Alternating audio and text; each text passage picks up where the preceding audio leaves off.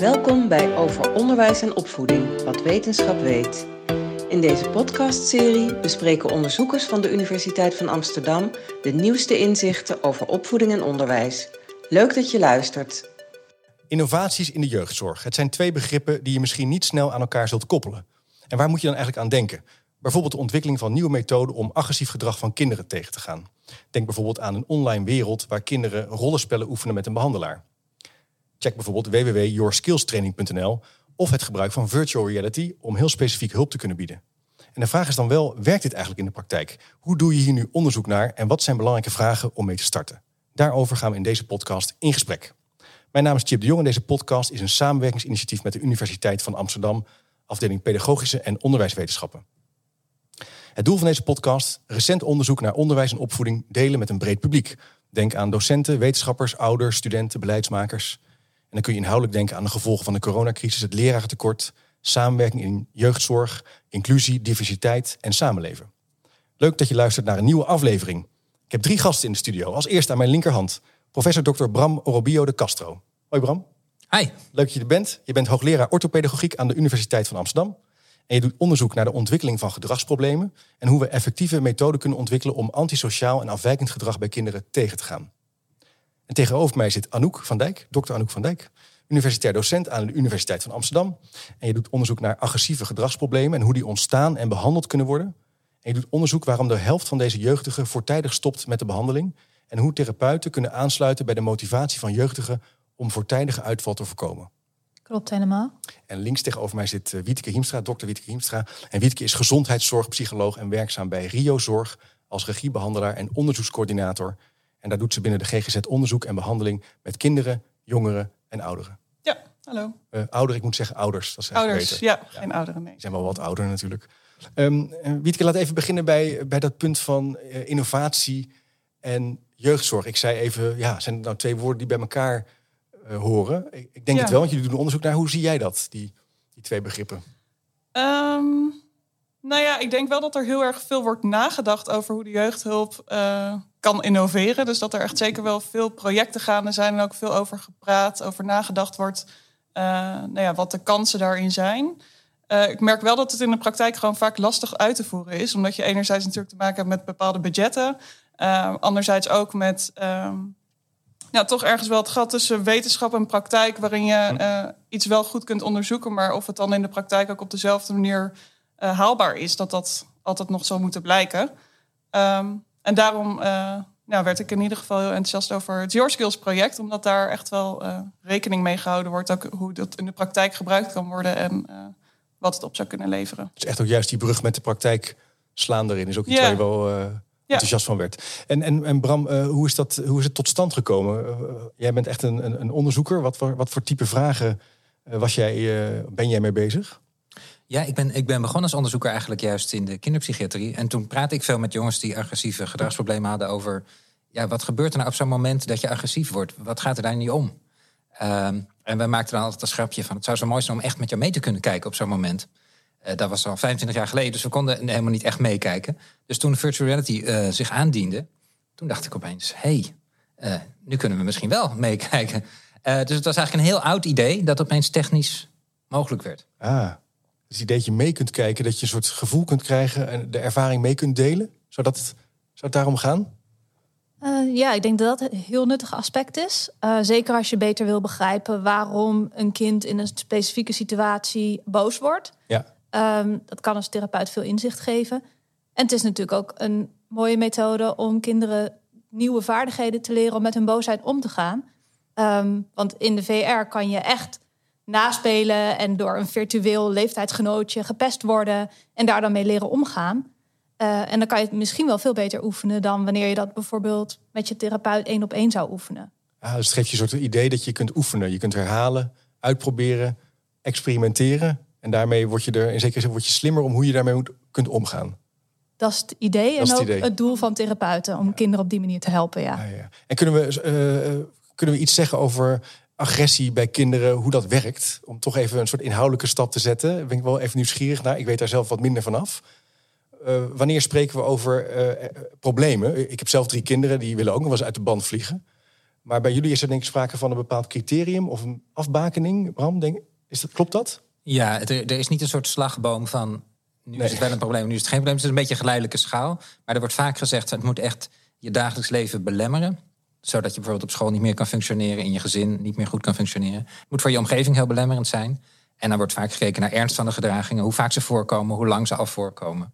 Ja. Eh, en bij de kinderen waarmee we werken moet je dan denken aan eh, vaak heel veel drift, buien, weinig goede vrienden hebben of heel korte vriendschappen omdat je met iedereen ruzie krijgt en het altijd weer gedoe en vechten wordt. Ja. En ook steeds negatievere relaties in het gezin, doordat je ook thuis steeds meer ruzies hebt.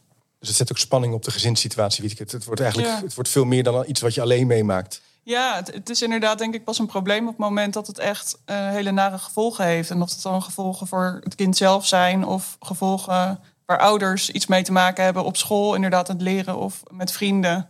Ehm, ja, dan ga je kijken wat erbij zou kunnen helpen, omdat het blijkbaar niet vanzelf weer zich oplost. Ja.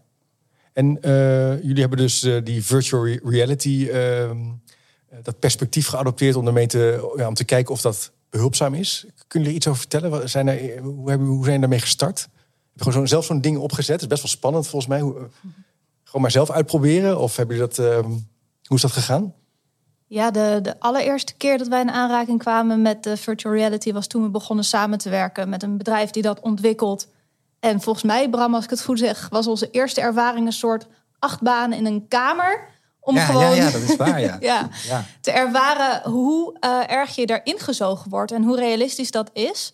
En wat voor mogelijkheden het dus ook biedt om heel realistisch te oefenen op zo'n manier dat als je dingen leert in een therapiekamer, het ook waarschijnlijk is dat je dat straks op het schoolplein ook kan, omdat het zo erg op elkaar lijkt.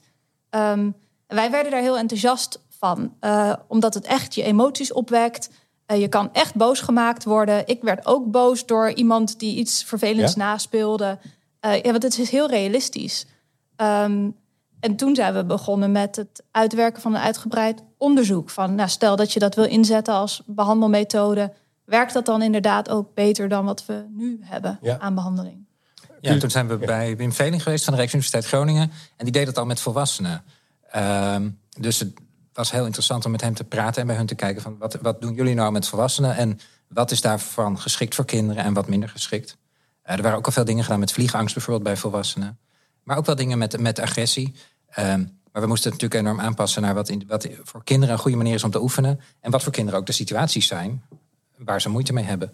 Bij die volwassenen herinner ik me bijvoorbeeld eh, dat je een club niet binnen mag omdat de uitsmijter je niet binnen wil laten. Nou, dat is voor kinderen van tien is dat dan weer minder, geschikt natuurlijk. Dus toen zijn we eigenlijk begonnen met puzzelen. Ja, en dat betekent dus ook het nadenken over situaties waar dus agressief ged- gedrag ten uiting kan komen, wat getriggerd kan worden misschien. Ja, ja, en dan kan er eigenlijk van alles zijn. En dat is wel leuk. Dat is nu best wel breed geworden. Dus je hebt eh, in die virtuele ruimte heb je bijvoorbeeld een huiskamer waar je een kind in, in neer kan zetten, om het maar zo te zeggen. Ja. Eh, je hebt een schoolplein, je hebt een klaslokaal. En daar aangekoppeld kun je dan weer allerlei verschillende situaties bedenken. Dus eh, zowel de context kan veranderen als ook de situatie. Ja. En kan je zo'n voorbeeld geven, Bram? Wat, wat gebeurt er? Je zet dat ding op en je staat op een schoolplein. Ehm, ja, welk voorbeeld zullen we eens nemen? Ehm, nou, bijvoorbeeld als je slecht tegen je verlies kan, wat, wat ik ook wel bij volwassenen in mijn omgeving ken, ehm, dan kun je op het schoolplein staan en daar eh, blik gooien. Eh, wat best moeilijk is. En je, gooit, je hebt dus ook echt handen, zeg maar, waarmee je dus ook dan raak moet gooien op die blikken. Dus het kost best moeite om dat te leren. En het moment dat je denkt, nou, ik begin het een beetje te kunnen, is er een jongetje naast jou die dat ook doet. Eh, en die bestuurd wordt door de behandelaar. Eh, en die kan van je winnen. Maar die kan ook van je winnen en ondertussen zeggen, je kan er niks van. Of die kan van je winnen en ondertussen de hele tijd eh, jou dwars zitten, zodat jij niet meer goed kan gooien. Dus je kan eigenlijk heel traploos als behandelaar Oh ja, de situatie opschalen. makkelijker en moeilijker maken. Dus het begint nog vrij eh, speels met een, met een activiteit. En naarmate het, de activiteit voordat wordt het ingewikkelder en complexer. Ja, ja ik denk dat, dat dat dus wel echt lijkt ook op de praktijk. Omdat je eh, bezig kan zijn met een leuke activiteit. Gewoon lekker met iemand aan het spelen bent. Of eh, nou ja, je bent ergens mee bezig en dat, dat lijkt te lukken. En dan in één keer gebeurt er iets. Mhm. eh, en daar reageer je dan op. En ik denk dat juist die reacties, dat je die graag wil uitlokken. Omdat dat ook precies de situaties zijn waarin je, ehm, ja, waarin je wilt dat het kind iets anders kan doen dan meteen agressief reageren. Gaat misschien ook wel over het leren herkennen van hoe je langzamerhand eh, meer geërgerd raakt of Ja. geïrriteerd raakt. Is, is dat ook iets wat je kunt, eh, waar je als begeleider op kunt ondersteunen? In het, zeker in het leerproces? Eh, ja, dat is ook onderdeel uh, van de behandeling die we uiteindelijk geschreven hebben rond die uh, VR. Um, aan het begin van de behandeling leren kinderen ook herkennen van, oh ja, ik kan rustig zijn of een beetje boos of heel boos. En dan gaan ze ook in de VR dingen doen die steeds frustrerender worden gemaakt, zodat ze herkennen van, oh ja, nu, nu loopt mijn boosheid op. Zodat straks, als ze op het schoolplein zich boos voelen worden, ze weten, oh ja, nu, nu moet ik dat ding doen dat ik uh, met de therapeut had geoefend. Ja, ja, ja. Dus ja, precies. Want, want jij, doet, jij, jij doet onderzoek naar, ook naar de vraag waarom ze voortijdig stoppen met, met een behandeling. Zou dit dan een antwoord kunnen bieden om nou ja, met succes aan jezelf te werken? Uh, nou, dat, Denk je dat? Dat hopen we wel. Um, bij deze jongere kinderen, want ik doe onderzoek ook bij jongeren. Mm -hmm. uh, en uh, deze virtual reality behandeling die is nu voor kinderen van 8 tot 12 ontwikkeld. En bij die jongere kinderen zie je toch vaak dat een behandeling ook gewoon saai kan zijn of schools kan overkomen. Uh, of dat ze er zelf zo het nut niet van inzien, omdat ze vinden dat hun leeftijdsgenootjes alle ruzies veroorzaken. Um, dus we hebben eigenlijk op twee dingen ingezet met die behandeling. Het idee was, nou, misschien dat die VR aan zich al gewoon een veel leukere manier is om te leren. Um, dan bijvoorbeeld met een werkboek opschrijven, wat zou je nu doen? Um, en ook gedacht, hoe kunnen we dit nou zo positief mogelijk insteken? Daarom heet het ook Your Skills. Het gaat er heel erg vanuit, jij hebt al skills, je moet ze alleen wat meer oefenen. Hm. Dus het is niet van, jij bent een agressief kind, leer dat nou eens af. Wij gaan het je uitleggen. Maar het is echt van, je hebt al heel veel in huis, maar je hebt misschien ook een moeilijke thuissituatie. Je wordt misschien ook wel gepest. Want we weten dat agressieproblemen bij kinderen zitten niet helemaal in het kind of zo. Het is niet het is een probleemkind, punt. Er zijn vaak dingen in de omgeving ook die het moeilijk maken. Dus als je dat erkent naar het kind en zegt, nu gaan we oefenen hoe jij daar beter mee kan omgaan, dan heb je een hele andere insteek. Ja, ja interessant. Is het eh, voor jongeren en ouders ook niet een beetje gek om met zo'n virtual reality bril aan te komen? Dat ze denken, ja, maar moeten we niet, uh, moet ik niet met een behandelaar werken? Je hebt misschien ook wel iets te doen in die leefpraktijk. Of, of hoe reageren mensen als ze dit voor het eerst zien? Uh, eigenlijk alleen maar enthousiast. Ja? ja. Ja, je, je, zit natuurlijk in een kamer met die bril. Je hebt alsnog het contact met de behandelaar. En je start ook in het programma met een aantal dingen die je echt buiten de virtuele wereld doet. Dus uh, je bespreekt eerst bijvoorbeeld de thuisopdrachtjes door. Um, je gaat iets nieuws eerst uitleggen, een keertje oefenen zonder de bril. Ja. Uh, en vervolgens pak je eigenlijk die virtuele wereld er pas bij. Um, dus dan ga je echt het meer het realistisch oefenen uh, doen. En vervolgens gaat de bril natuurlijk weer af en zit je nog steeds in de kamer bij de behandelaar. Ja, ja. ja. ja en het is misschien wel belangrijk even om te zeggen dat het is niet zo dat die VR dan een programma is dat de therapeut vervangt. Nee. Het is echt puur een tool om te oefenen. Dat ook echt alleen ingezet kan worden door therapeuten die weten hoe je nieuwe vaardigheden aan een kind aanleert. Ja, Dus een extra tool en de, de begeleiding is nog steeds heel belangrijk. Maar er is ook wel een punt wat je net zei, vond ik wel mooi. Het is ook wel waarderend ingestoken. Je hebt al vaardigheden en skills. Het is ook aantrekkelijk vormgegeven, zodat je hoopt dat, dat er ook iets in staat van ik stap in en ik ga participeren. Ja, en dat het een soort veiligheid biedt. Wat, wat nu ook wel veel wordt gedaan, is dit soort skills oefenen met andere kinderen. Dus dat je een groepstherapie hebt waarin je op elkaar oefent. En dat kan best spannend zijn, want dan zit je met andere kinderen die ook gedragsproblemen hebben. En je moet laten zien wat je moeilijk vindt. En andere kinderen kunnen daar bijvoorbeeld grapjes over maken. Um, en hier ben je alleen met die therapeut, met die bril. Dus je kan eigenlijk ja, ook veel vrijer gewoon eens proberen. Ja. Heel gek, laat ik nou eens heel aardig zijn. Ja. Of zeggen dat ik iets moeilijk vind. Dat is voor die kinderen vaak heel raar. En in die, met die bril op kun je dat gewoon even veilig proberen. Maar dan moet er dus ook een therapeut zijn die daar goed mee om weet te gaan. Ja. Um, en, en mijn angst een beetje bij die technische innovaties is dat iedereen denkt van ja, we kopen gewoon zo'n bril. En we, en we zetten hem iedereen op zijn hoofd en dan komt het vanzelf goed. En dat is dus eigenlijk niet zo. Het is nee. wel echt een, een, een methode om goed te gebruiken. Ja. En ik had zelf ook wel zo, als ik hem liet zien. Ik dacht, oh leuk, dan laat ik even aan iemand zien hoe dat werkt. En dat ik merkte van, oh ja, maar ik moet me wel heel goed realiseren hoe heftig de dingen in zo'n bril overkomen. Dus dat ik niet voor de lol jou zo'n bril opzet en zeg van... oh, hier is iemand die heel boos op jou is en prop zo in je gezicht. Dus, dus je moet het ook echt wel met wijsheid gebruiken... om het Ja. niet juist te spannend te maken. Nou zijn jullie ook wetenschappers. Um, hoe, hoe, doen jullie nou onderzoek hiernaar? Daar ben ik echt wel nieuwsgierig naar. Hoe weet je nou of iets werkt of niet? Er zijn best wel wat variabelen waar je mee te maken hebt. Um, het is een interventie op zich. Uh, Bram, hoe, hoe, heb je dat zo? Hoe kijk je daarnaar? Naar, naar vormen doen, ja, naar het rapporteren, naar het ja, meten klinkt een beetje zwaar, maar toch. Ja, meten. Ja, misschien wel, hè? Meten. Ja, ja mag wel. Ja, hoor. Uh, meten, hartstikke goed. Meten is weten. Uh, nou, daar hebben we veel over gepraat. Want we wilden eigenlijk te veel. Uh, want we wilden natuurlijk weten, worden kinderen hierdoor geholpen? Eh, vallen ze minder uit, vinden ze, het, ze het leuk, worden ze ook echt minder agressief, ook op het schoolplein en thuis. Maar ook komt het dan door die bril? Of is het gewoon zo uh, dat ons team een hele leuke methode heeft bedacht en zonder bril zou die ook wel werken?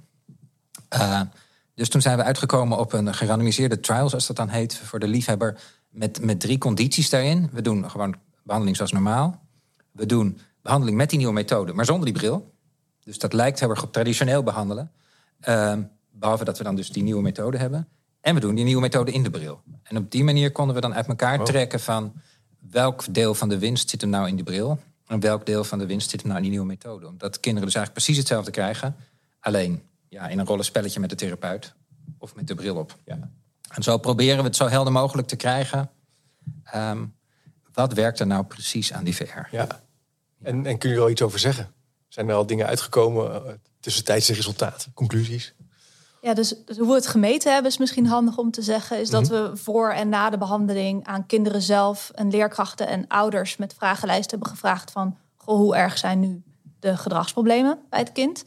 Um, en nou ja, dan zie je dus dat eigenlijk in, in alle drie de groepen, dus de standaardbehandeling, de nieuwe methode en de nieuwe methode met VR, bij alle kinderen er een afname van agressie te, te zien is volgens de ouders en de leerkrachten.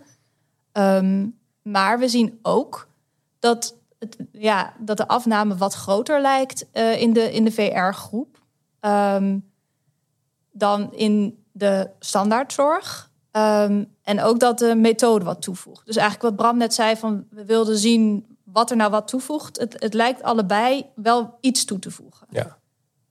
Is dat goed samengevat? Ja, vind ik wel. Het is een soort optelsom. De nieuwe methode werkt wat beter dan de standaardzorg. En die bril erbij werkt nog wat beter. Ja. En als je die kleine stukjes dan bij elkaar optelt... dan kom je wel op een serieus effect uit. Ja, het is dus een onderdeel in je rugzak als professional om mee te werken. Ja. En, en een goed geschoolde, goed opgeleide professional die ermee gaat werken, dan heeft het dus echt impact. Maar het is niet zomaar een soort uh, Haarlemmerolie die erin kan uh, gieten. Nee, nee, en ja, wat, wat ik in ieder geval heel fijn vind, en daar hebben jullie ook goed over nagedacht, is dat het ook echt in de praktijk dus goed te gebruiken is. Um, dat uh, jullie ons eigenlijk als professionals hebben laten bepalen bij welke kinderen dit, we, we dit dan ook daadwerkelijk hebben ingezet of gaan inzetten. dus echt hebben gekeken van hey, welke indicatie geven de behandelaren zelf over wat voor behandeling er nodig is.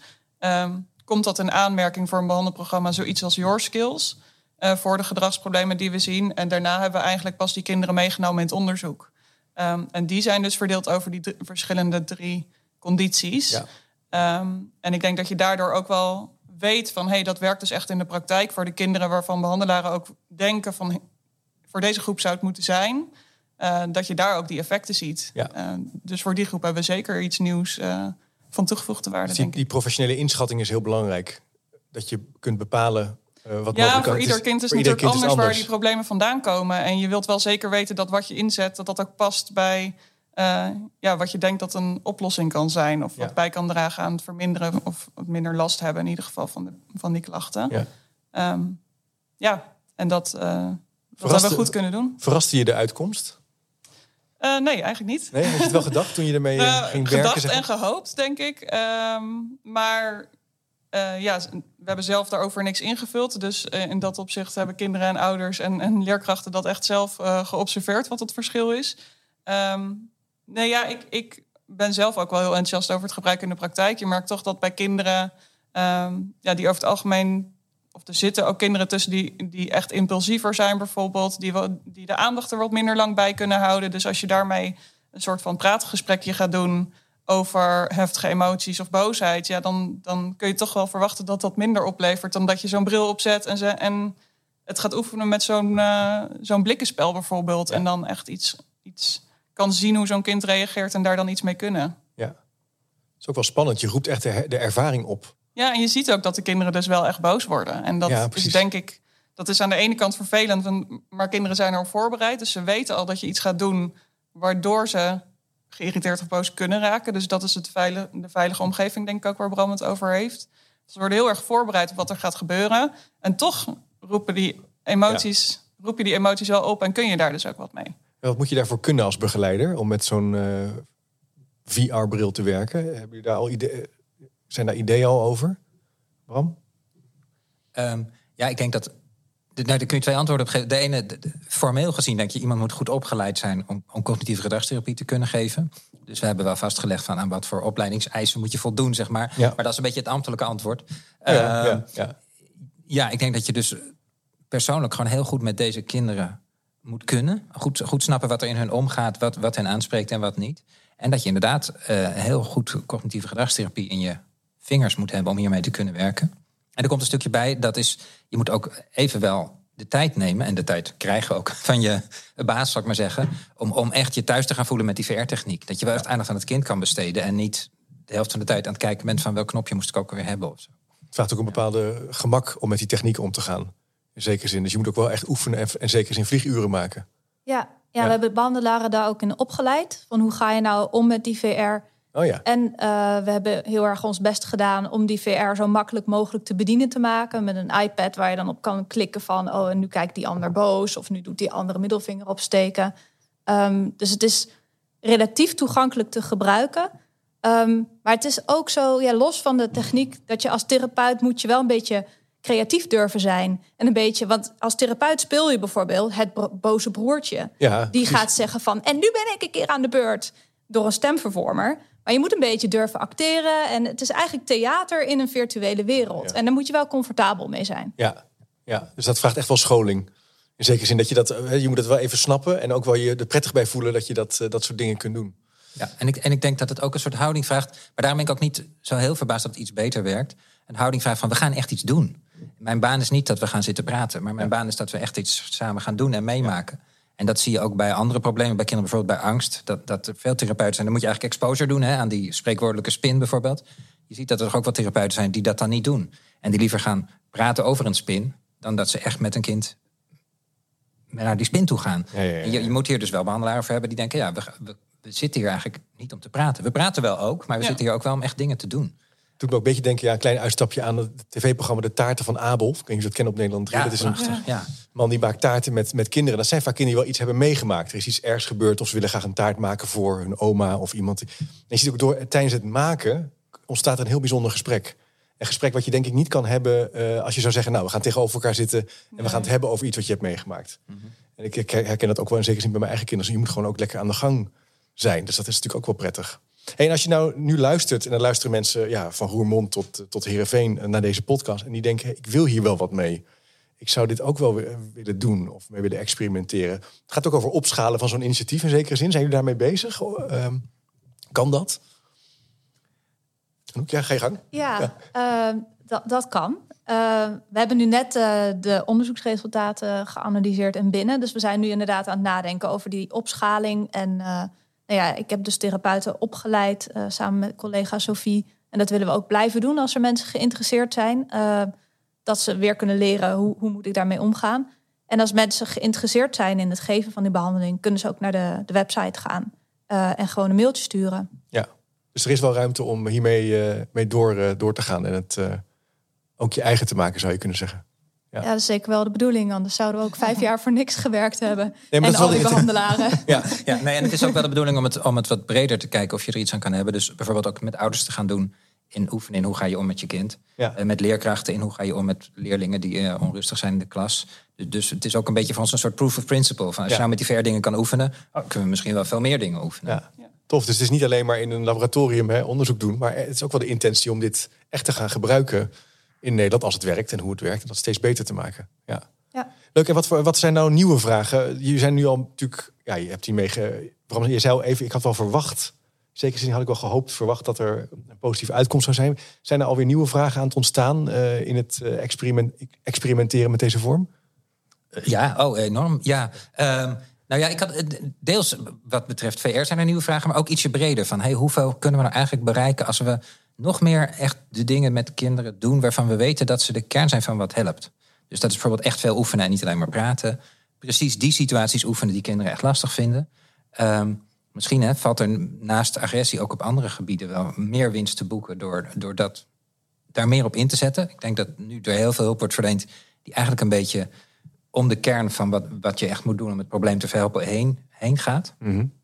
En, en wat VR betreft, ja, dus toch ook wel heel erg de vraag van zou je niet los van altijd maar op dat kind focussen, veel meer ook met de omgeving kunnen oefenen van hoe kun je handig met je kind omgaan? Dus dat zou betekenen dat er dus ook andere mensen kunnen participeren in zo'n game. Het systeem om het kind heen, om het even zo in mijn eigen woorden te zeggen, dat die ook ja, leren en ontwikkelen. Leerkracht, ouders. Leerkracht, ouders. Ja, ja, en daar is ook wel belangstelling voor van uh, bijvoorbeeld uh, ouderbegeleiders, uh, lerarenopleidingen. Om te kijken van kunnen we dat niet op de een manier gaan gebruiken in het opleiden van mensen. Ja, ja je kan het heel groot maken, agressie, gedragsproblemen. Je kan het ook kleiner maken. Ja, een lastig 10 minuten gesprek. Zou je in zekere zin misschien ook wel kunnen oefenen met een VR-bril misschien niet helemaal jullie focus, maar zou ook interessant zijn. En dat punt van oefenen, dat weet natuurlijk ook wel uit de didactiek, uh, uit, uit hoe kinderen leren in een klas, dat herhalen en oefenen ja, heel positief correleert met, uh, met het tegengaan van de vergeetcurve, zeg maar. Ik weet niet hoe, dat, hoe dat gekoppeld is aan jullie vakgebied. Maar... Nou, zeker, en vooral situaties die niet zo vaak voorkomen. Hè. Dus je hebt vaak een leerkracht heeft dan één leerling die, die, waar die echt moeite ja, mee heeft. En die gaat nou eens in de twee dagen totaal uit zijn plaat. Maar die leerkracht is er dan nog vijf dagen back af van. Um, dat kun je moeilijk samen oefenen door iemand in de klas te laten observeren en, en drie dagen lang te wachten tot het een keer gebeurt. Maar je kan natuurlijk in de VR die situatie bouwen en dat dan heel vaak oefenen. Ja, ja. ja. en... ja het mooie is denk ik ook met zo'n VR dat je niet alleen maar gaat reflecteren of gaat oefenen op basis van wat er is geweest, dus wat er al is gebeurd, maar ook kunt anticiperen op de toekomst. Dus dat je al nieuwe situaties kunt creëren van die mogelijk kunnen gaan plaatsvinden, die ook heel erg kunt variëren en daarmee eigenlijk niet alleen de blootstelling hebt van exposure, maar dat je ook daar meteen iets mee kan doen. Mm. Uh, dus dat je en een beetje wendt aan, hey, wat kan er allemaal komen? Maar ook de tools geven van, hey, ik heb het een keer al kunnen oefenen voordat het zover is en, en dat ik daar heel erg tegenop zie of dat het niet goed gaat. Ja. Um, en dat is wel heel mooi met die VR. Het doet een beetje denken aan gamification in zekere zin. Het, het, het ja. speelsen, het speels maken van, van leren en van ontwikkeling. Ja, want over het algemeen de kinderen die, die ik daarin uh, heb behandeld, vonden het ook echt van begin tot eind leuk. Ja. Ik, nou ja, ze zitten daar natuurlijk niet omdat, het, omdat alles goed gaat en omdat alles leuk is. Um, maar ja, het motiveert wel en het, het voelt een beetje als een spel terwijl het over hele serieuze dingen gaat. Ja. Ja. En ja, dus ook wel een hele positieve noot heeft. Ja. Is dat ook de manier om dit uit te breiden, te laten zien dat het werkt, onderzoeken naar te doen, te publiceren, collega's uit te nodigen te participeren? Is dat als het ware de strategie om dit uh, ja, groter te maken? Dat is denk ik ook deel van de strategie. Um, en wat ik zelf dus heel fijn vind, is dat we het onderzoek al uitgevoerd hebben in samenwerking met jeugdzorgorganisaties. Dus wij hebben niet zelf die behandeling lopen geven als wetenschappers, maar mensen zoals Wieteke hebben dat gedaan. En op heel veel plekken in Nederland. Uh, waardoor het ook al bekend is en gebruikt wordt. Um, dus ik denk dat dat ook een goede manier is om het verder uit te bouwen. Dat behandelingen, behandelaren van elkaar horen van, oh ja, dat wordt daar gegeven. En dat een keer zien. Um, Mooi is onderzoek en ontwikkeling gaan echt hand in hand. Je doet, je doet het samen. Dat is wel het plan, ja. Ja, dat is wel mooi. Dat is wel belangrijk. Ik denk dat dat ook wel een, eh, een beweging is die je steeds meer ziet op, uh, niet alleen in jullie vakgebied, maar ook op andere domeinen. Ik denk dat het belangrijk is. Interessant. Ja, het, het roept, uh, het, het, is ontzettend boeiend om met jullie over in gesprek te gaan. Um, interessant die, dat idee